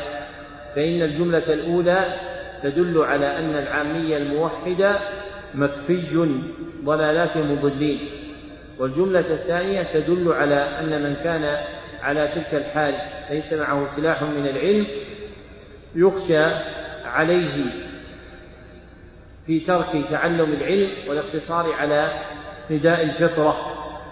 ودفع التعارض المتوهم بينهما أن تعلم أن المصنف رحمه الله تعالى نظر إلى شيئين. أحدهما مأخذ كوني والآخر مأخذ شرعي. أحدهما مأخذ كوني والآخر مأخذ شرعي. ومورد المأخذ الكوني أن الله يقدر أحيانا أن يغلب العامي الموحد علماء المشركين. أن الله يقدر أحيانا أن يغلب العامي الموحد علماء المشركين تأييدا من الله سبحانه وتعالى له. ومورد المأخذ الشرعي أن الإنسان مأمور بتعلم العلم أن الإنسان مأمور بتعلم العلم ليكون له سلاحا يدفع عنه شبهات المشبهين. فالجملة الأولى منشأها قدري كوني. فالجملة الأولى منشأها قدري كوني. والجملة الثانية منشأها ديني شرعي. والجملة الثانية منشأها ديني شرعي. نعم. وقد من الله علينا بكتابه الذي جعله تبيانا لكل شيء وهدى ورحمة وبشرى للمسلمين. فلا يأتي صاحب باطل بحجة إلا وفي القرآن ما ينقضها ويبين بطلانها كما قال تعالى ولا يأتونك بمثل إلا جيناك بالحق وأحسن تفسيرا قال بعض المفسرين هذه الآية عامة في كل حجة يأتي بها أهل الباطل إلى يوم القيامة ذكر المصنف رحمه الله السلاح الأكيد في إبطال الشرك والتنديد وهو كتاب الله عز وجل فإنه لا يأتي أحد بحجة متوهمة يخالف الدين الصحيح إلا وفي القرآن ما ينقضها ويبين بهرجها. قال الله تعالى ولا يأتونك بمثل إلا جئناك بالحق وأحسن تفسيرا. فكل دعوى على خلاف الحق في القرآن ما ما يبطلها. فآكد ما ينصر به الحق ويزهق الباطل هو كتاب الله سبحانه وتعالى. ولا يستدل أحد على شيء من الباطل بآية أو حديث إلا وفي تلك الآية أو الحديث الذي بنى عليه باطله ما يبطل قوله. ذكر هذا المعنى مالك بن أنس ثم بسطه أبو العباس ابن تيمية أبو العباس ابن تيمية في عدة كتب وتلميذه ابن القيم في كتاب التبيان. فلا يستدل أحد على شيء من الباطل المحض بآية أو حديث إلا وفي الآية ما يردها ويزيفها أو في الحديث ما يبطله ويوهنه. كالآية المتقدمة فإن الله سبحانه وتعالى قال عند ربهم يرزقون وهذا ادعى الطلب منهم فأبطله مقابله بأن الله عز وجل أخبر عن اختصاصهم برزق ليس لغيرهم ولم يخبر عن أنهم هم يرزقون أحدا من دون الله سبحانه وتعالى. والبصر بذلك إنما يكون لمن مارس القرآن والسنة. فالمعاني للقرآن والسنة المقبل عليهما يفتح له من أبواب الفهم في دلائلهما ما لا يكون لغيره. روى ابن أبي حاتم في كتاب الجرح والتعديل عن عبد الله بن وهب قال كنا نعجب من نزع مالك من القرآن أي وجوه الاستدلال التي يأتي بها من القرآن. فسألنا أخته فقالت إنه إذا كان في البيت لم يكن له شغل إلا القرآن. إذا كان في بيته لم يكن له شغل إلا القرآن أي عظيم الإقبال على القرآن الكريم. فالذي يقبل على القرآن الكريم ختمة بعد ختمة وعلى كتب السنة النبوية ويقرأها مرة بعد مرة ويكثر من تحفظ الآي والأحاديث يفتح له من الفهم في كلام الله وكلام النبي صلى الله عليه وسلم ما لا يكون لغيره من الناس نعم. وأنا أذكر لك أشياء مما ذكر الله تعالى في كتابه جوابا لكلام لكلام احتج به المشركون في زماننا علينا. فنقول جواب أهل الباطل من طريقين مجمل مجمل ومفصل. أما المجمل فهو الأمر العظيم والفائدة الكبيرة لمن عقلها وذلك قوله تعالى هو الذي أنزل عليك الكتاب منه آيات محكمات هن أم الكتاب وأخر متشابهات.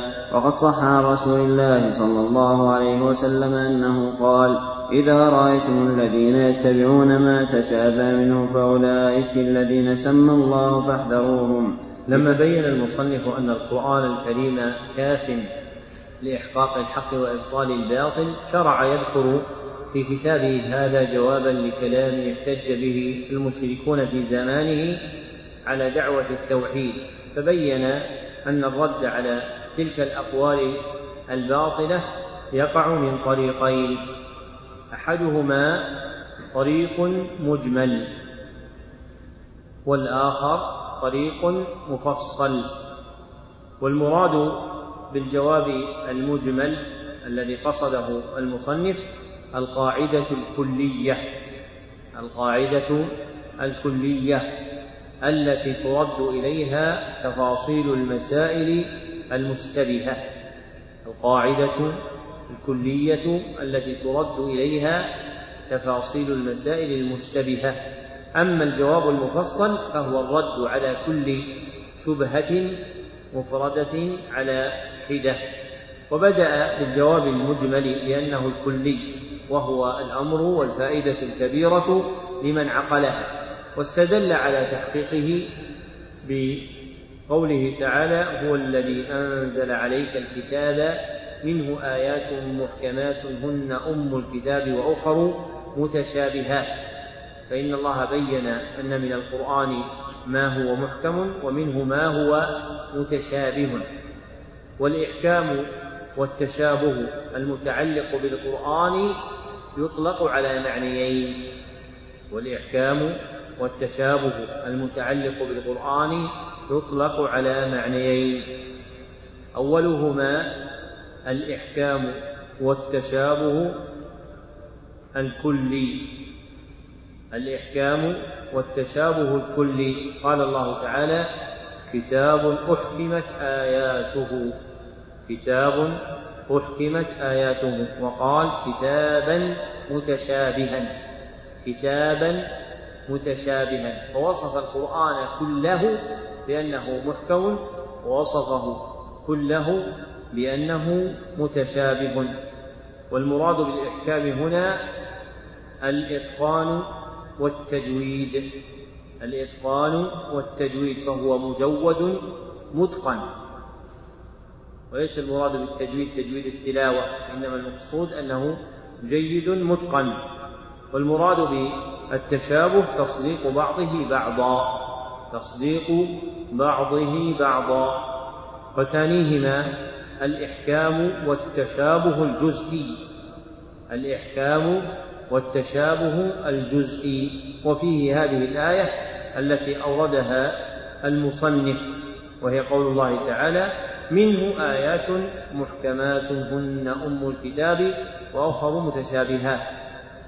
فدلت أن بعض القرآن محكم وأن بعضه متشابه. والإحكام والتشابه الجزئي في القرآن نوعان والإحكام والتشابه الجزئي في القرآن نوعان. أحدهما إحكام وتشابه في باب الخبر. إحكام وتشابه في باب الخبر فالمحكم منه ما ظهر لنا علمه والمتشابه منه ما خفي عنا علمه فالمحكم منه ما ظهر لنا علمه والمتشابه ما خفي علينا علمه. فمثلا من المحكم في باب الخبر قوله تعالى ألم تر كيف فعل ربك بأصحاب الفيل؟ فإن هذا خبر محكم لأنه ظهر لنا علمه بما وقع لأصحاب الفيل ومن المتشابه منه الذي لم نطلع على علمه كيفيات الصفات الإلهية فإنه لا علم لنا بحقائقها وإن عقلنا معانيها. والآخر إحكام وتشابه في باب الطلب. إحكام وتشابه في باب الطلب فالمحكم منه ما اتضح معناه فالمحكم منه ما اتضح معناه والمتشابه منه ما لم يتضح معناه فالمحكم منه ما ظهر معناه والمتشابه منه ما لم يظهر معناه فإذا وردت آية أو حديث آية وكذا حديث. لكن الكلام يتعلق بالقرآن في باب الطلب أي باب الأحكام من الحلال والحرام والأمر والنهي. فبان لأحد من الناس علمها صارت في حقه محكمة والذي التي لا يبين علمها تكون متشابهة. كقوله تعالى أقيموا الصلاة أو فلا تقربوا الزنا. فإن هذا ظهر علمها. لكن من الآيات أو الأحاديث في هذا الباب ما لم يتبين لأحد من الناس معناه. والمقصود بالتشابه حينئذ ليس تشابها يعمى عن كل الخلق فإن هذا لا يكون في الشرع أبدا وإنما يكون لناس دون ناس. وفي الصحيحين في حديث النعمان أن النبي صلى الله عليه وسلم لما ذكر الأمور المشتبهة قال لا يعلمهن كثير من الناس. وهذا يدل أن من الناس من يعلمها. فالمتشابه الجزئي في باب الخبر يكون من الناس من يعلمه. وأما في باب في باب الطلب يكون من الناس من يعلمه. أما في باب الخبر فلا يكون من الناس من يعلمه. ككيفيات الصفات الإلهية فإنه لا يعلمها أحد من الناس البتة. ومن اشتبه عليه شيء في مقابل المحكم فإنه يتمسك بالمحكم ويعرض عن المتشابه. وهذا هو مراد المصنف في الجواب المجمل أن ما اشتبه عليك تتركه وتهمله وما بان لك تتمسك به. وقد صح عن رسول الله صلى الله عليه وسلم كما ذكر المصنف أنه قال إذا رأيتم الذين يتبعون ما تشابه منه فأولئك الذين سمى الله فاحذروهم. متفق عليه من حديث عائشة رضي الله عنها من رواية ابن أبي مليكة عن القاسم محمد عن عائشة. ولذلك فإن الأشهر كسر الكاف في أولئك. لأن يعني الخطاب موجه إلى مؤنث وهي عائشة رضي الله عنها. وفيه وجه آخر وهو فأولئك الذين سمى الله فاحذروه والحذر من هؤلاء يجمع أمرين. والحذر من هؤلاء يجمع أمرين. أحدهما الحذر من أشخاصهم فلا يصحبون.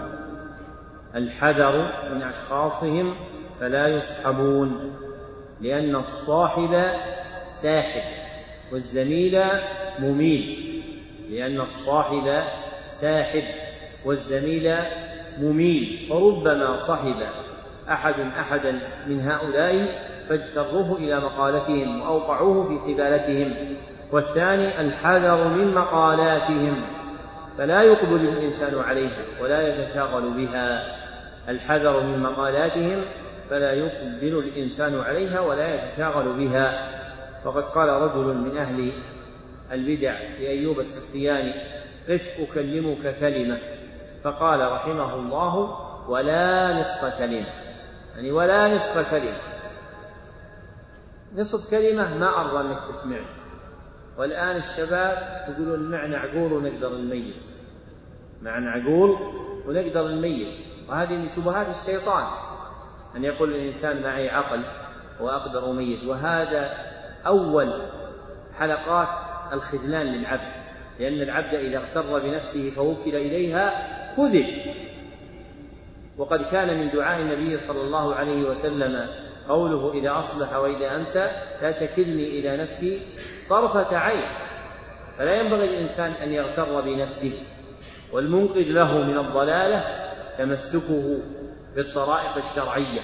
ومن جملتها ما أرشد إليه النبي صلى الله عليه وسلم في قوله إذا رأيتم الذين يتبعون ما تشابه منه فأولئك الذين سمى الله فاحذروه. فيتجافى الإنسان الاستماع إليه ولا يغتر بشيء من بهرجهم ولا يحدث نفسه بأن يمر ذلك على قلبه لأن القلوب ضعيفة والشبه خطافة. ولما عدل الناس عن طريقة السلف وصاروا يتهاونون في هذا ترى الرجل اليوم يمتدح الصحابة وتجده غدا يغمز معاوية وعمر بن العاص رضي الله عنهما. وإنما تحولت حاله وتغير أمره لأنه سمع كلاما لبعض هؤلاء المشبهين فغره ما وصل إلى قلبه من الباطل فأجرى لسانه بالباطل في هذين الصحابيين الجليلين.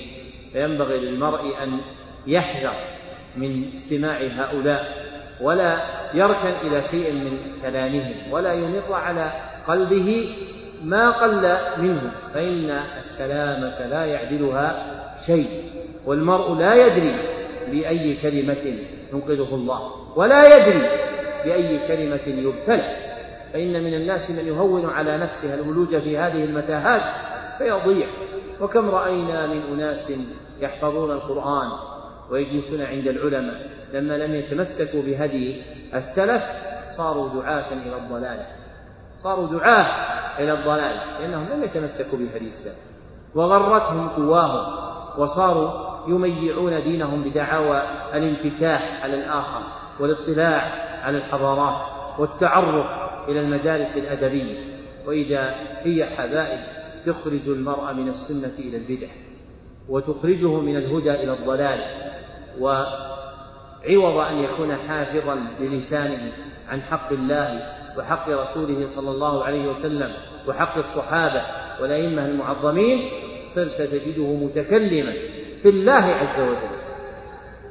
هؤلاء الذين ظهروا بأخرة من المنتسبين إلى المدارس الإلحادية ممن كانوا طلابا في حلقات القرآن الكريم وكانوا حفظة للقرآن الكريم.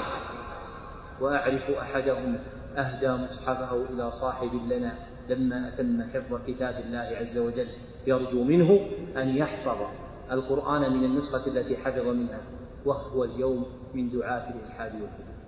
ما الذي قلبه إلا تنكب طريقة السلف والاغترار بهذا البهرج الزائد والاطلاع على الآخر والتعرف على الحضارات الإنسانية وقراءة الروايات وتتبع حصالة الذنوب اليوتيوب وغيره. من أبواب الشر. ينبغي يا إخوان الإنسان أن يخاف الوقوف بين يدي الله عز وجل. الدنيا غرارة. الدنيا غرارة. وهي أيام وليالي وإذا لقيت الله سالما كنت عنده غانما.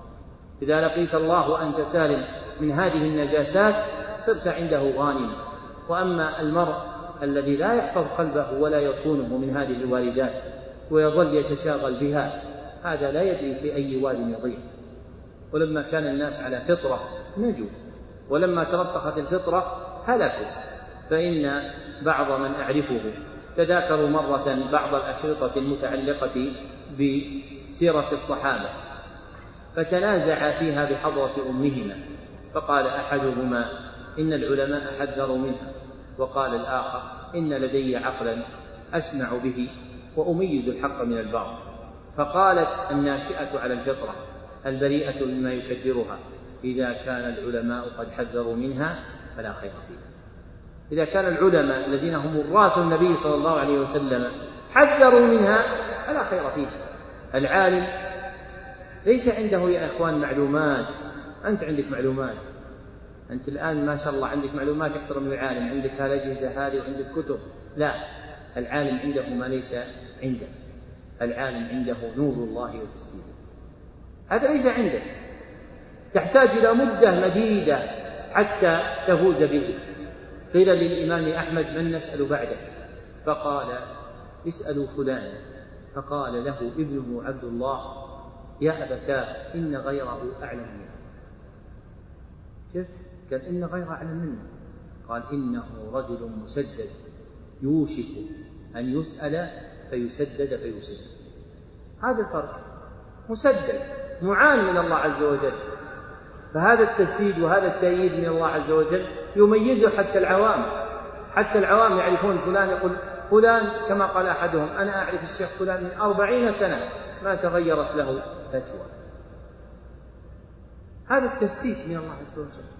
وهذا شيء لا يشترى بالألقاب والمناصب والرئاسات ولكنه عون من الله عز وجل. فإذا هيأ الله عز وجل لك من العلماء من يرشدك ويبصرك ويهديك ويدلك فأي حمق يبلغه المرء إذا أعرض عن هداية الهادين وإرشاد المرشدين أحمق. إذا كان الناس يقول له الطريق من هنا يقول لا أنا بشوف واطلع من وراء وأشوف الطريق من هنا أو لا. ثم بعد ذلك يطلع من هنا ثم يسقط في الحفرة هكذا حال الناس. هذا حالنا نحن اليوم. فينبغي يا إخوان الإنسان يلزم غراز العلماء ويعتني بالتحصيل عنه وإذا ادلهمت الفتن عليك بالعلماء. لأن الله عز وجل أمرنا بذلك. العلماء المعروفين بالطلب وبالفتوى وبالرسوخ في العلم وبالوصية ممن قبلهم بسؤالهم واستشارتهم والرجوع إليهم هذا هو السلامة. السلامة للإنسان عند الله عز وجل. ما عليك من الناس؟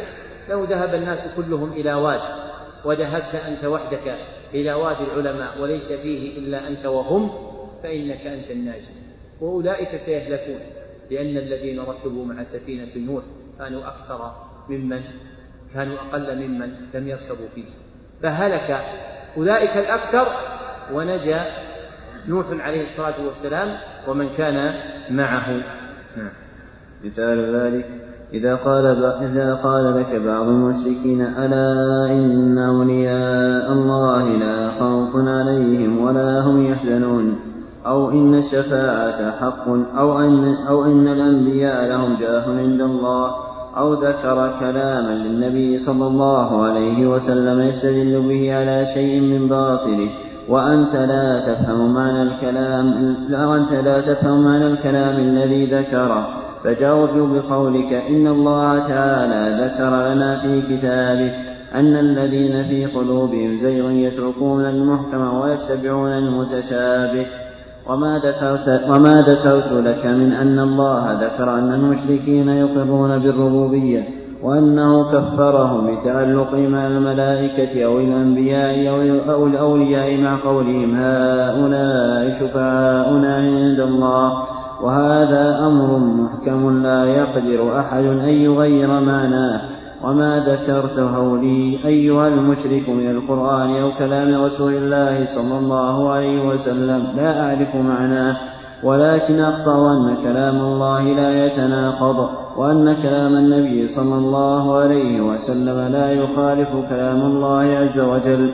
وهذا جواب جيد سديد ولكن لا يفهمه إلا من وفقه الله تعالى. نعم. ولكن شوف يقول إيش؟ ولكن لا يفهمه إلا من وفقه الله تعالى. هذا اللي يفهم هذا التوفيق. السر هو التوفيق. لذلك يقول أبو العباس بن تيمية من لم يجعل الله له نورا لم تزده كثرة الكتب إلا حيرة وضلالا. من لم يجعل الله له نورا لم تزده كثرة الكتب إلا حيرة وضلالا هذا اللي وقع الآن. كثرة موارد المعلومات حتى يقولون ثورة المعلومات. ثورة المعلومات خرجت أثوارا من الخلق. هذه الحقيقة. خرجت أناس يغرهم. حتى الآن يعني يعني يبلغ من الحمق أن يقول أحدهم لا حاجة إلى العلماء. كل واحد منا عالم. كذا يقول يقرر يقرر هذا المسكين. كل واحد منا عالم. يقول لقد مكنت أجهزة الاتصال الاجتماعية وبنوك المعلومات الإلكترونية ثروة هائلة من العلم تجعل كل واحد عالما. هذا ما يعرف العلم. وإن كان مع دكتوراه في العلوم الشرعية ما يعرف العلم. هذا مغتر بهذه الظواهر. العلم هو الذي يكون في القلب. هذا هو العلم. العلم الذي يكون معك في قلبك ويدلك إلى الخير ويهديك. ويوفقك الله به هذا هو العلم. أما هذه الأجهزة الصامتة فإنها صامتة تحيا صامتة وتفنى صامتة.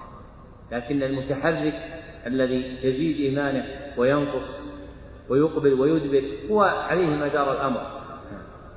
وهذا جواب جيد سديد ولكن لا يفهمه إلا من وفقه الله تعالى. ولا تستهونه فإنه كما قال تعالى وما يلقاها إلا الذين صبروا وما يلقاها إلا ذو حظ عظيم. لما ذكر المصنف رحمه الله أن جواب الشبه المدعاة في باب توحيد العبادة يكون من طريقين أحدهما جواب مجمل والآخر جواب مفصل.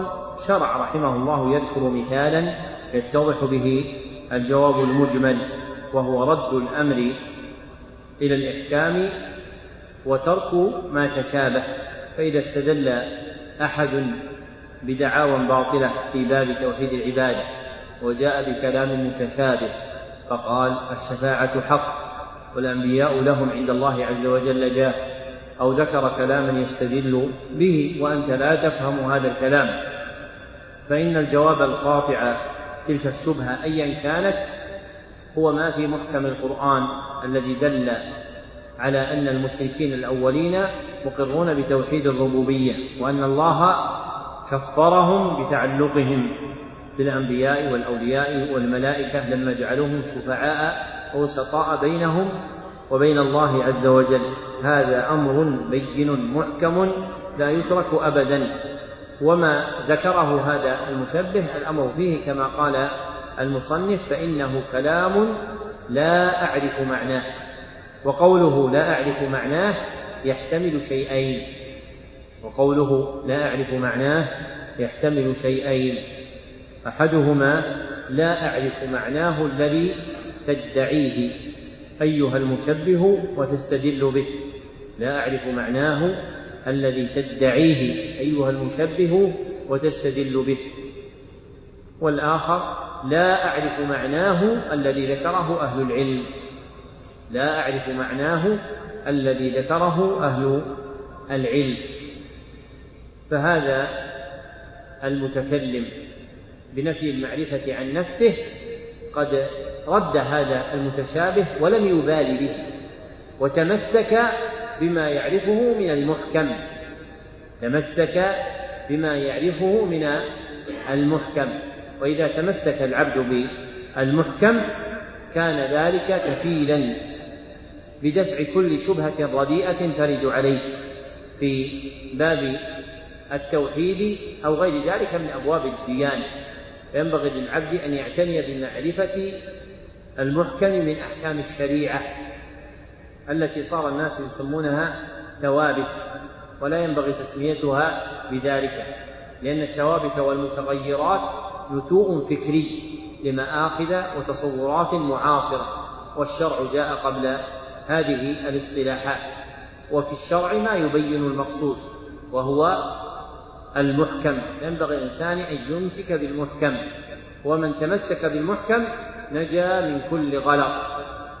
ومن لطائف الأخبار في هذا الباب أن بعض طلبة العلم فيما فات كتب بحثا في مسألة اجتماع الجمعة والظهر. قرر فيه أن الجمعة والظهر أن إذا اجتمع العيد والجمعة قرر فيه أن العيد والجمعة إذا اجتمعا وصلى الإنسان العيد فإنه يسقط عنه الجمعة ولا ظهر عليه. الجمعة ولا ظهر عليه. وقرئ هذا على خلاصته قرئت على رجل من عوام المسلمين ممن صاحب العلماء لكنه ليس من أهل العلم. فلما قرئ عليه هذا قال ما عرفنا يوم إلا فيه خمس صلوات. قال ما عرفنا يوم إلا فيه خمس صلوات. هذا الآن بتصير أربع فجر وعصر ومغرب وعشاء. هذا لا يمكن. وفي الحديث خمس صلوات في اليوم والليلة الصحيحين. فتمسك بالمحكم ولم يغتر. ببحث مخرج فيه الأحاديث والآثار وغير ذلك. الإنسان إذا تمسك بالمحكم نجا وإذا تعلق بالمتشابهات تهاوى دينه شيئا فشيئا. وهذا آخر البيان على هذه الجملة من الكتاب. نستكمل بقيته إن شاء الله تعالى في الأسبوع المقبل. وتاريخه السابع عشر من الشهر. ويبقى بعده كم درس؟ درس واحد حسن؟ يبقى الشيخ يقول يوم واحد يقول يوم 24 يوم 24 يوم السبت. يعني الأسبوع القادم نكمل كشف الشبهات. السبت الذي بعده 24 والأحد 25 كلاهما بعد العشاء. إن شاء الله تعالى كتاب المقدمة الفقهية الصغرى. ونكون بهذا قد انتهينا مع بقية نتكلم عنها في وقتها ويبقى من البرامج إن شاء الله تعالى في هذا الفصل. القسم الثاني من برنامج اليوم الواحد. يوم 28 29 و 30 يوم 28 الأربعاء و29 الخميس و30 الجمعة. برنامج اليوم الواحد ثلاثة أيام كل يوم فيها كتاب والجدول معلن وإن شاء الله تعالى الدرس القادم نوزعه عليكم. وفق الله الجميع يحب ويرضى والحمد لله رب العالمين وصلى الله وسلم على محمد وآله وصحبه أجمعين. السلام عليكم ورحمة الله وبركاته.